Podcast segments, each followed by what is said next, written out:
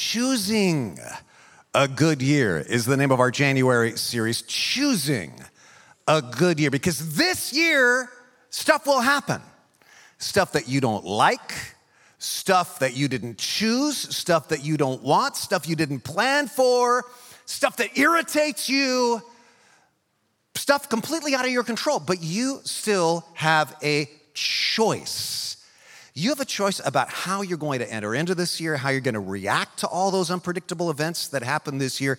And those choices that you make are going to change your experience of the year, no matter what happens. If you've been joining us for the series, uh, you'll recall just kind of a quick recap. Week one was about I will choose humility. I'm not going to be a know it all. I'm going to be able to learn this year. And then, second, I will choose my story was week two. And we talked about how the same people, two different people, can have the same exact kinds of events happen to them bad events, even tragic events.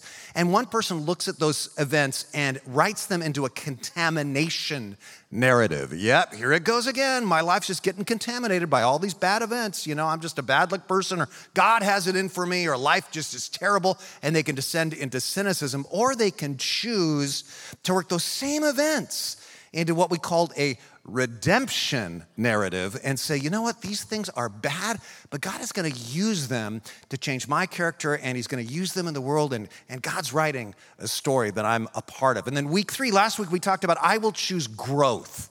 How we can choose at any, any event that's going to happen to us this year and say, this event, I don't want it, and, and it, it may even be a tragedy, it may technically be bad news, but I'm going to choose to see it as a way for my character to grow, right?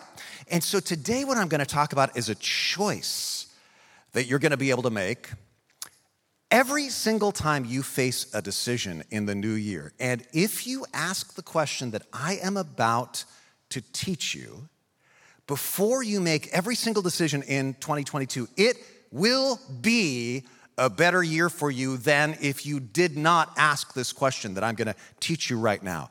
It'll be a better year no matter what else happens.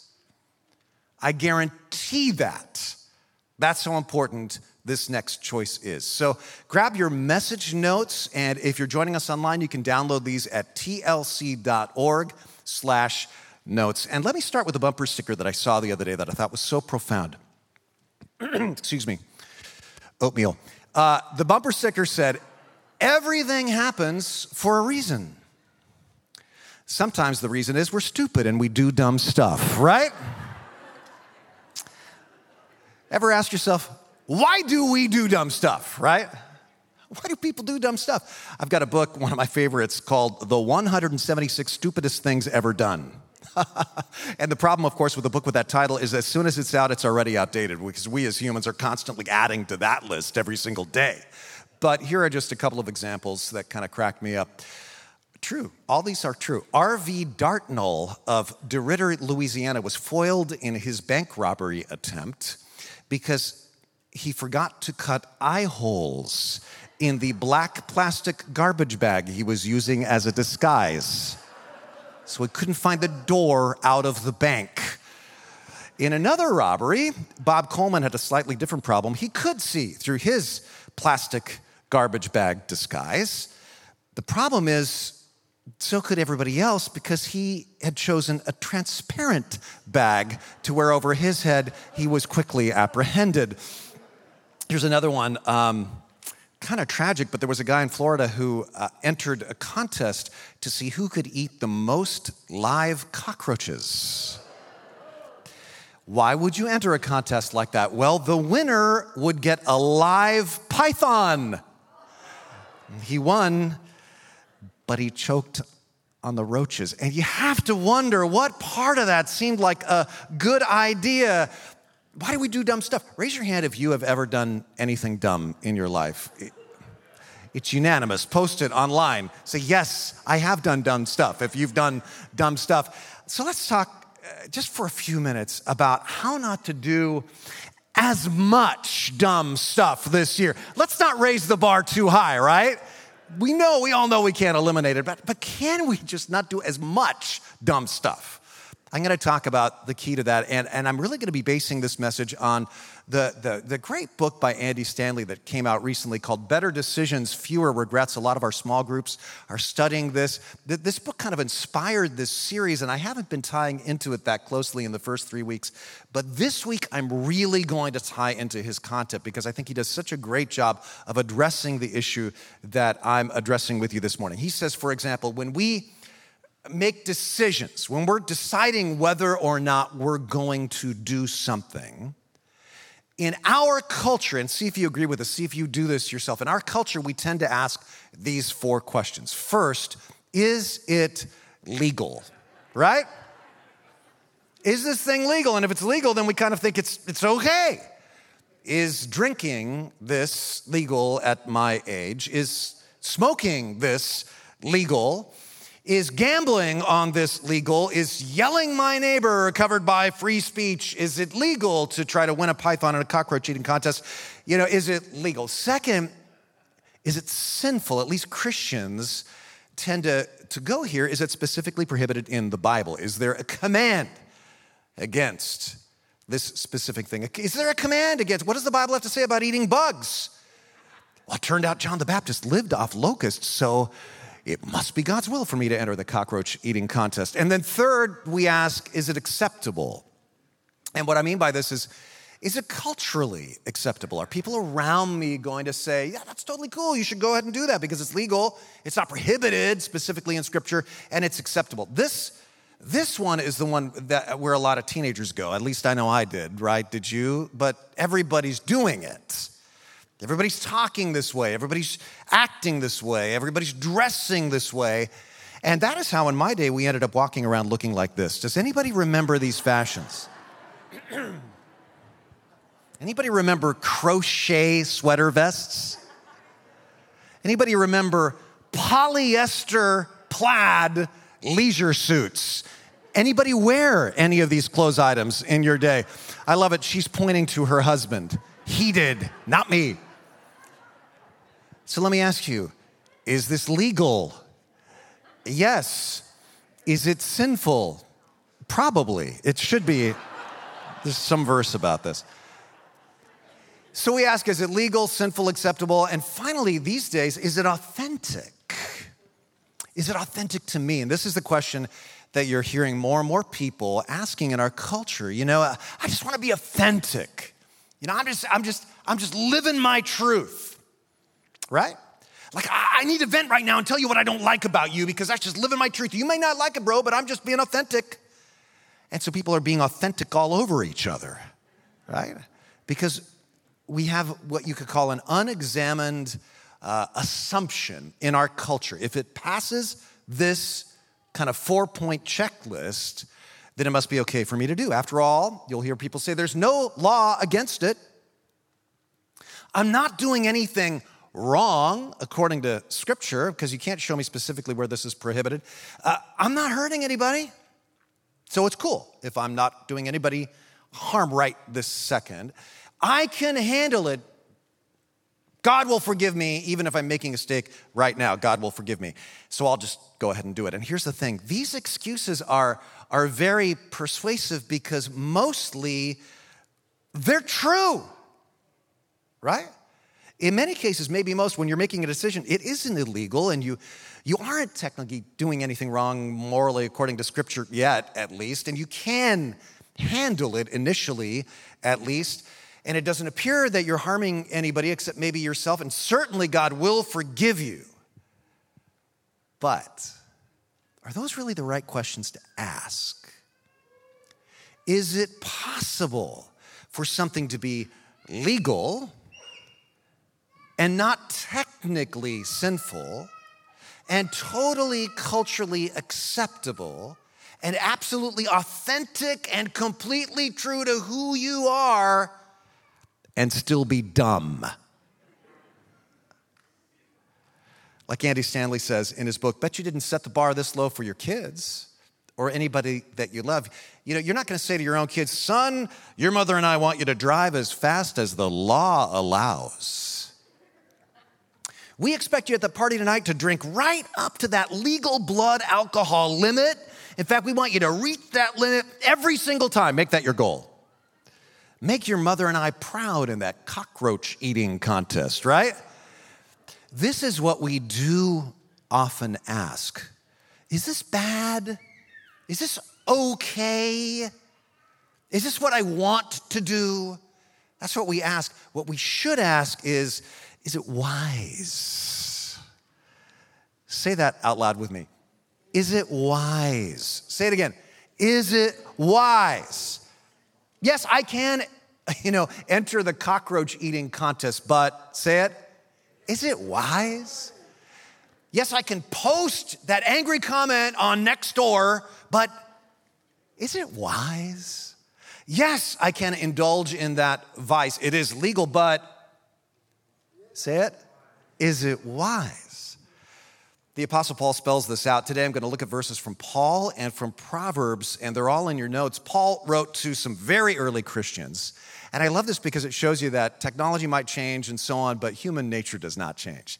Because he's writing to these early Christians in a city in Greece called Corinth.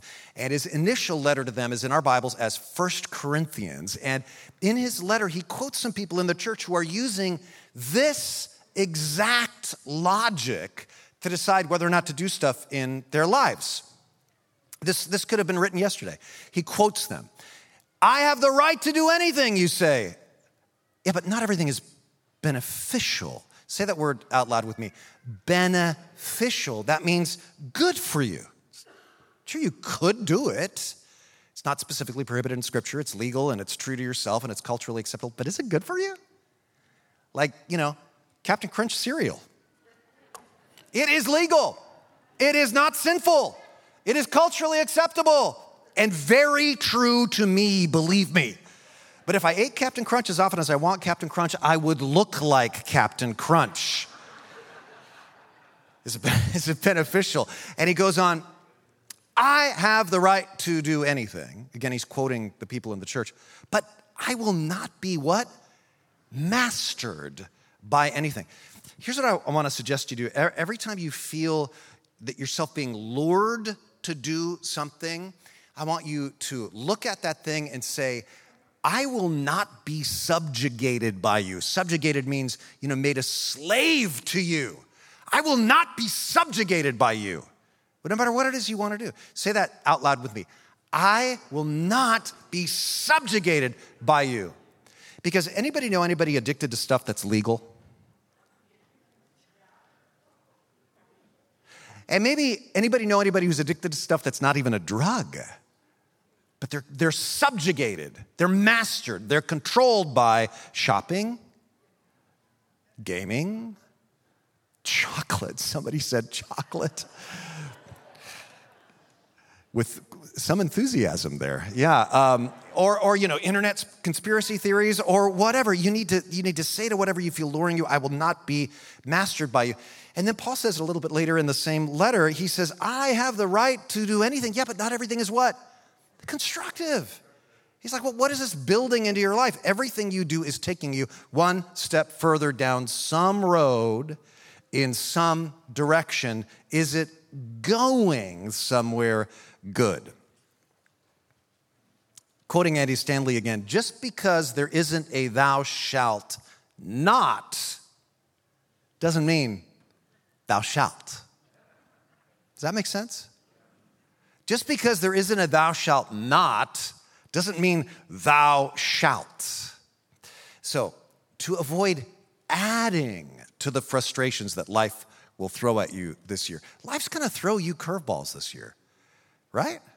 So, why, why contribute to that with our own idiocy? to avoid adding to the hardships of this year with your own choices, ask of every invitation, every opportunity, every option that comes your way, what is the wise thing for me to do? If you miss everything else from this message today, I want you to memorize this sentence, this question. So say this out loud with me right now. What is the wise thing for me to do? just asking, is this okay? Or, or, well, do I want to do this? Or is this bad? That's setting a pretty low bar. Ask, what's the wise thing for me? Paul writes to the Christians in Ephesus. This is a great passage, Ephesians 5, starting in verse 15. Be very careful then how you live. He's just saying, don't be careless, not as unwise, but as what? As wise. He's saying, this right here, that's the grid through which we're to evaluate every invitation, every opportunity. What's the, say it again, what's the wise thing for me to do. And then he continues with a bit more explanation. He says, making the most of every opportunity. Literally, in the original Greek, that phrase can be translated redeeming or ransoming the time. Redeeming or ransoming the time. Uh, I, I love that phrase because don't you wish, just think about this for just a second, don't you wish you could go back in your own life and reclaim or redeem all the time wasted due to bad decisions. Just think for just, just a moment. I know it's hard and tough and awkward and uncomfortable, but think for a minute about just the wasted time in your life making and recovering from unwise choices. I know it's painful, but I'm asking you to do that because it's necessary in order to appreciate the invitation embedded in Paul's verse here. Because here's what he's doing Paul is inviting you. Paul is inviting us to invest our time wisely from this moment forward. From this day forward, you're being invited in this verse to redeem or ransom or make the most of your most valuable asset, which is your time. To invest your time in a way that actually propels you forward toward a preferred future.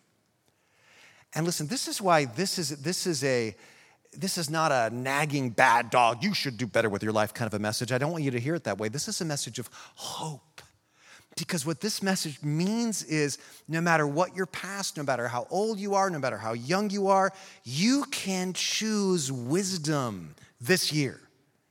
It's a message of hope because what he's saying is you don't have to keep doing the same stuff. This means that you are not doomed to just rinse and repeat. You can learn, you have hope, you can change, you can grow and redeem the time from this moment forward. And of course, you can redeem the time because God takes even past mistakes and he can rewrite the narrative around those mistakes, rewrite plan A and turn them into something that you learn from and grow through. So Paul says, you know, let's, let's redeem the time. Let's make those wise choices initially. But Paul is not through because then he tacks on kind of this odd warning. He writes this because the days are what? Evil. The days are evil. Now, what's he mean by that? Well, you know this. As Andy Stanley puts it in his book, we don't live in a morally neutral culture, do we? I mean, think about it. When's the last time you heard or saw or even read an advertisement that encouraged you to be wise? That encouraged you to be self controlled? I'm guessing maybe never. I mean, as a sales associate, at some store ever suggested, you know, I think you should go home and think about it for a couple of days before you make this purchase? Probably not. And this is Paul's point live as not as unwise, but as wise. His point is this is on us because we're not gonna get any help from our culture when it comes to making wise choices. He, he, he's saying, imagine this round table here as, as, as like the earth or the moon and, and it represents it metaphorically represents our culture he's saying the kind of the, the gravitational pull of our culture is always going to be toward foolishness and not wisdom right it's always going to be now not later more not less indulge not restrain and that's why this fourth choice in our choosing a good year series may be the most important choice of them all because we need to resist our culture's trend toward foolishness. And why it's so important not to ask, is it culturally acceptable? Is it okay? Is this new weird vice, you know, specifically prohibited in Scripture? It's so much more important, so much more ground is covered by just asking one question Is it wise? Habitually asking that question. In fact, in his book, Andy Stanley suggests that you ask this question from three perspectives your past, your present, and your future. Your past, your present, and your future. For example, number one, what's wise right now based on my past experience? Based on my own personal past experience, what would be the wise move for me? Now, I imagine you're familiar with the little quip that goes, Those who can't remember the past are condemned to repeat it, right? Well, on a personal level, it could be restated this way Those who don't pay attention to what got them into trouble yesterday are liable to wind up in the same trouble tomorrow. And the Bible puts it pretty graphically in Proverbs 26 11. It says, like a dog that returns. You know what? Here's what I want us to read this verse out loud together because this verse has probably never been in a responsive reading in church in the history of Christianity. So let's read this out loud together. Like a dog that returns to its vomit, a fool does the same foolish things again and again. Why is this verse so gross? You may not know that, that scholars almost universally agree that the book of Proverbs was originally written, you know, centuries and centuries and centuries ago as an, an ethical instruction manual to teenage males. Did you know that? To young teenage men about how to live their lives. And what gets the attention of junior high and high school men? Gross stuff and so the author is phrasing it this way, but you can see his point, right? Based on your past experience, we all do dumb stuff. But you don't, that's kind of like, you know what? You get a pass on, on making a mistake once in a while, obviously, but you don't have to keep going back and learning the same lesson over and over and over and over and over again. The point being, our past, our personal, you know, uh, history, listen to me, it predisposes us to certain blind spots, certain weaknesses, certain temptations, tendencies, addictions, right? Temptations, addictions, blind spots, tendencies, addictions that may not be temptations, weaknesses, blind spots, tendencies, addictions to anybody else but you. And that doesn't matter. Just be honest with yourself based on your own personal tendencies, weaknesses, addictions, blind spots, tendencies, whatever.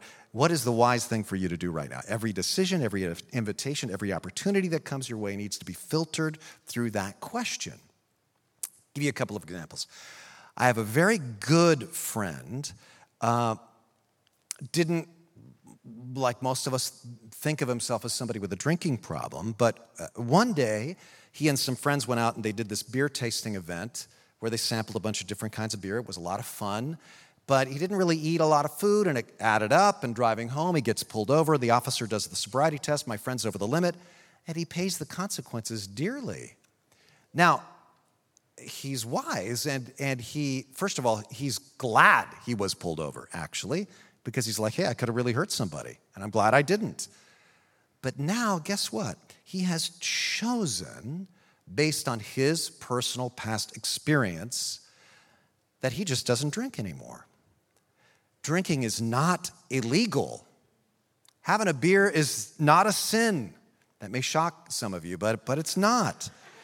It is culturally acceptable. It's very authentic to, whom, to himself. He likes beer, but based on his past history, it's unwise. And if he made his decision based on, well, it's legal, well, it's not specifically prohibited in Scripture, which is the way a lot of people make that choice, is, is, it, is it a sin? Well, then I'm just going to do it. But based on his past history, he's decided it would be unwise for him. Now, he never tells anybody else they shouldn't. He doesn't judge anybody else. If, you're, if you go out with him, in a group of people, if, if other people are getting something to drink, he's not going to make a de- big deal out of it. He'll just order a soft drink. But he is determined it's not wise for him. What is it for you?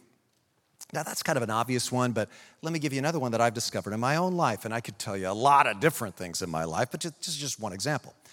I love adventure novels that have to do with suspense and, you know, people trying to find buried treasure or spies or that kind of stuff. And the more peril that people get into at the end of every chapter. If it's a cliffhanger, I'm gonna love it, right? Well, I have, and, and, I read so many academic books and theology books and Bible books that I just love to always have some lightweight fiction book just on, you know, on the back burner all the time by my bedside. I love that's that's nighttime reading for me.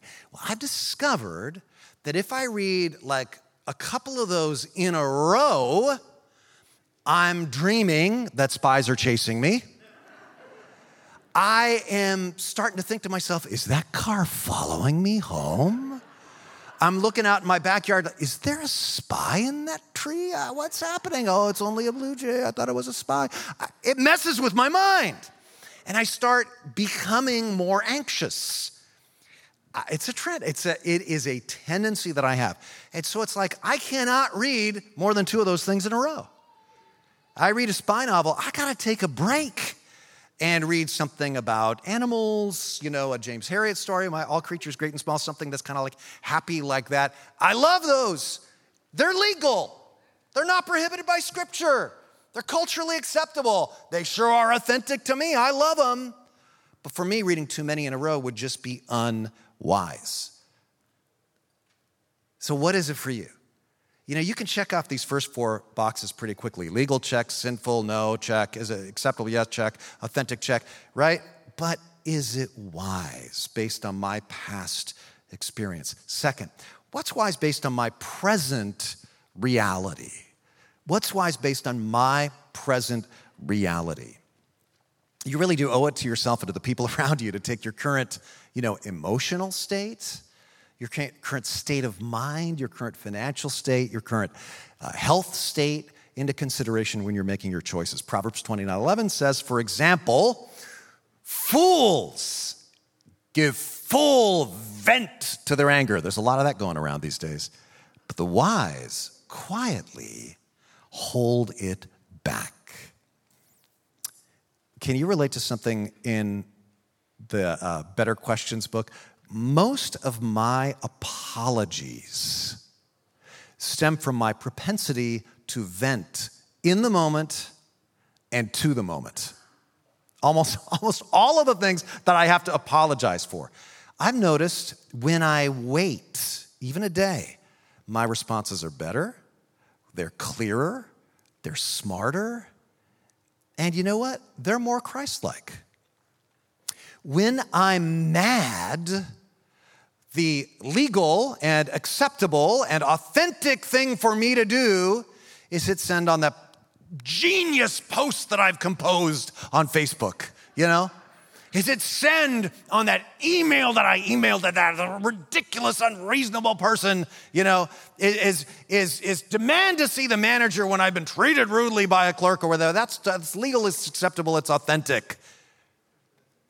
But the wise thing for me to do is nothing according to this scripture. Why do we not learn this lesson, right? And your present reality also includes your responsibilities. Proverbs 27 23, you should take good care of your sheep and goats. That just means your stuff, right? Because your wealth and honor don't last forever. Based on your present reality, you know, if your car needs new tires, or uh, if you own a home and it needs uh, a new paint job, the paint's peeling off, or you know that's something that you own. This means take good care of your stuff. If your car needs new tires, you probably ought to put new tires on your car, rather than just blow on your, all your money on something that's not as important. Based on your present reality, what's the wise choice? What's wise in light of my past experience, in light of my present reality, and third, what's wise for my future hopes? My future hopes. You probably have some idea of what you want your future to look like, right? Some kind of a picture of a preferred future, what it could be, what it should be. Asking the wisdom question with your future in mind brings clarity to whatever option that you're considering. Asking the wisdom question what's, what's wise? Not what do I want, not what everybody else is doing, not what's legal, but like what, what, what's my preferred future, that brings a clarifying light that, that just cuts through so much of the decision fog. It's just like, of course, that's the, that's the best option or options for me. The Bible says in Proverbs 14 8, the prudent understand where they are what? Where they're going. The prudent are wise. They understand that every decision they're making now is taking them a step in some direction. But fools deceive themselves. They're only kidding themselves when they say, you know what, I can indulge in this thing. It may not be the, the best thing for me, but I think I can do this and not have any consequences down the line in any way. So, in light of where you would like to be, for example, financially, five or 10 years from now, what is the wise thing for you to do now? Not just what's legal, acceptable, whatever else, what's the wise thing? And what's true financially is also true relationally. Are your current relationships the kind of people that you're hanging out with? The ways you are hanging out with those people, is that paving the way toward the kinds of relationships you're going to want to have in the future? In light of what you want later, what's the wise thing to do now? Another example if you're married, what can you do right now to facilitate a happy long term marriage? May I suggest we have that marriage weekend coming up here at TLC in February. Uh, you heard Adrienne talk about it. You can get all the details at tlc.org/marriage. Uh, it's going to be a great thing. We got a couple of different speakers we're bringing in from outside. We got a Friday night thing, Saturday morning thing. You can do both or just choose one. Childcare is available. It's not expensive. And I heard somebody say something once that really pulled me up short, but it's true. Most married couples over the course of their marriage will spend more money and time on their yard than they do on investing in professional help for their marriage. That doesn't make a lot of sense, does it? It's not wise. And yet, that is what we tend to do. So ask yourself another example is your relationship with your children. Where would you like your relationship with your children if you have kids? Where would you like that to be in the future? Well, what can you do now to ensure that that kind of future, or better ensure, that that kind of future happens. Proverbs 27 18, the first part of the verse, I love this verse. So much truth in this. Just think about this for a second. Take care of a tree and you'll eat its fruit. Man, if we just lived by that simple idea. in fact, let's say this verse out loud. Take care of a tree and you'll eat its fruit. Now, everybody, close your eyes and say that verse from memory. Take care of a tree and you'll eat its fruit. You have just memorized a verse that can change your life if you let it. Everybody gets an orchard. Everybody. You have certain talents, you have certain relationships, certain friends, certain skills. Take care of those things. Take care of the orchard. Take care of the assets that you've been given. Even if there's no immediate payoff, there isn't for somebody who owns an apple orchard and sells the apples to Martinelli's or, or has a grape vineyard and sells the grapes to a vintner, there's no immediate payoff. But if you take care of those vines, take care of those apple trees, it will pay off. There's going to be a harvest somehow. Now, harvests are notoriously unpredictable. You can never know exactly how those relationships are going to go.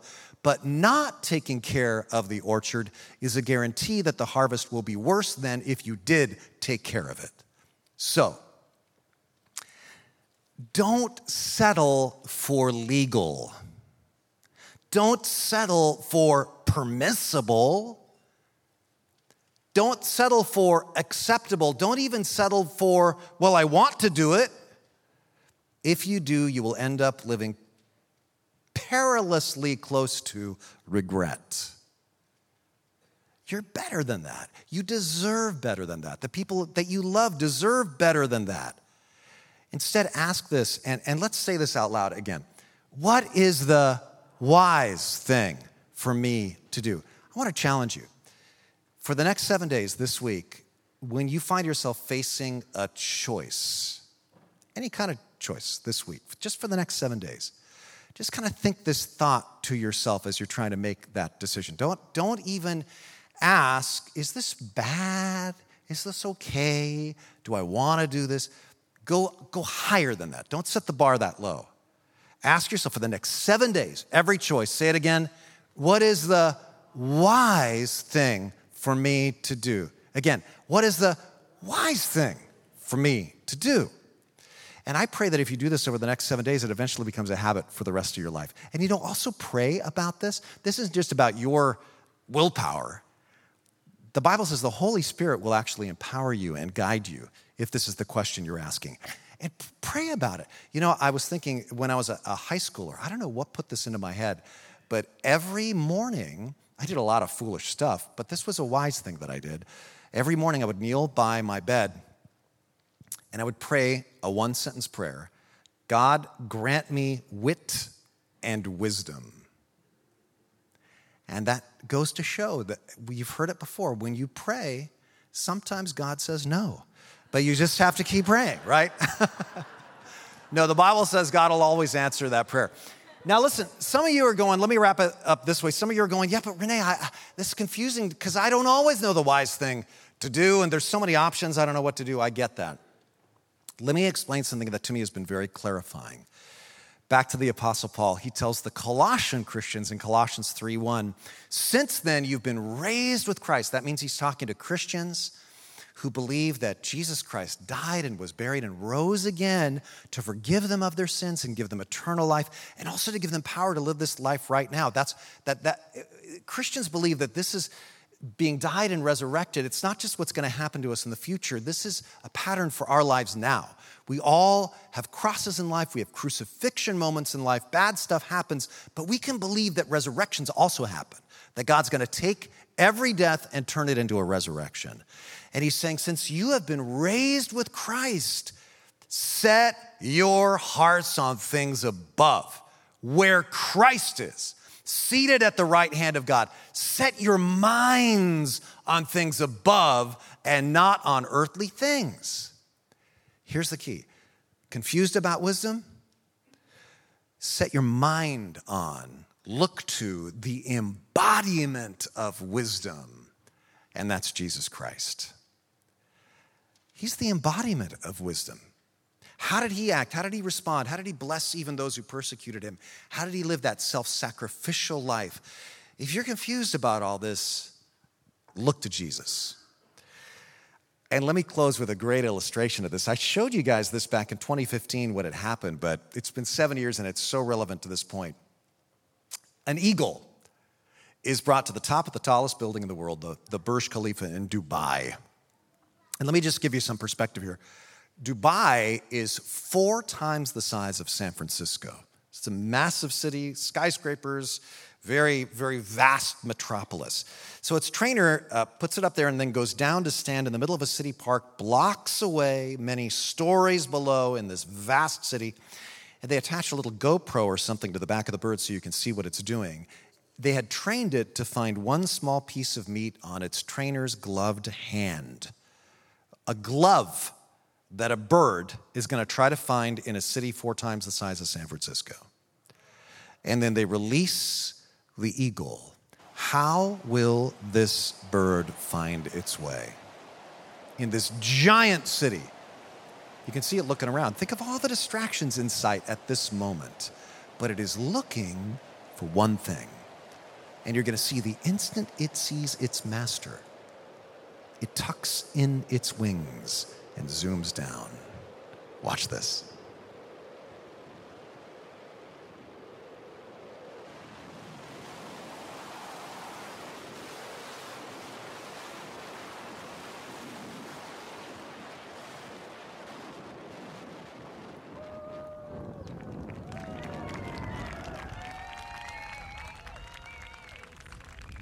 What a great analogy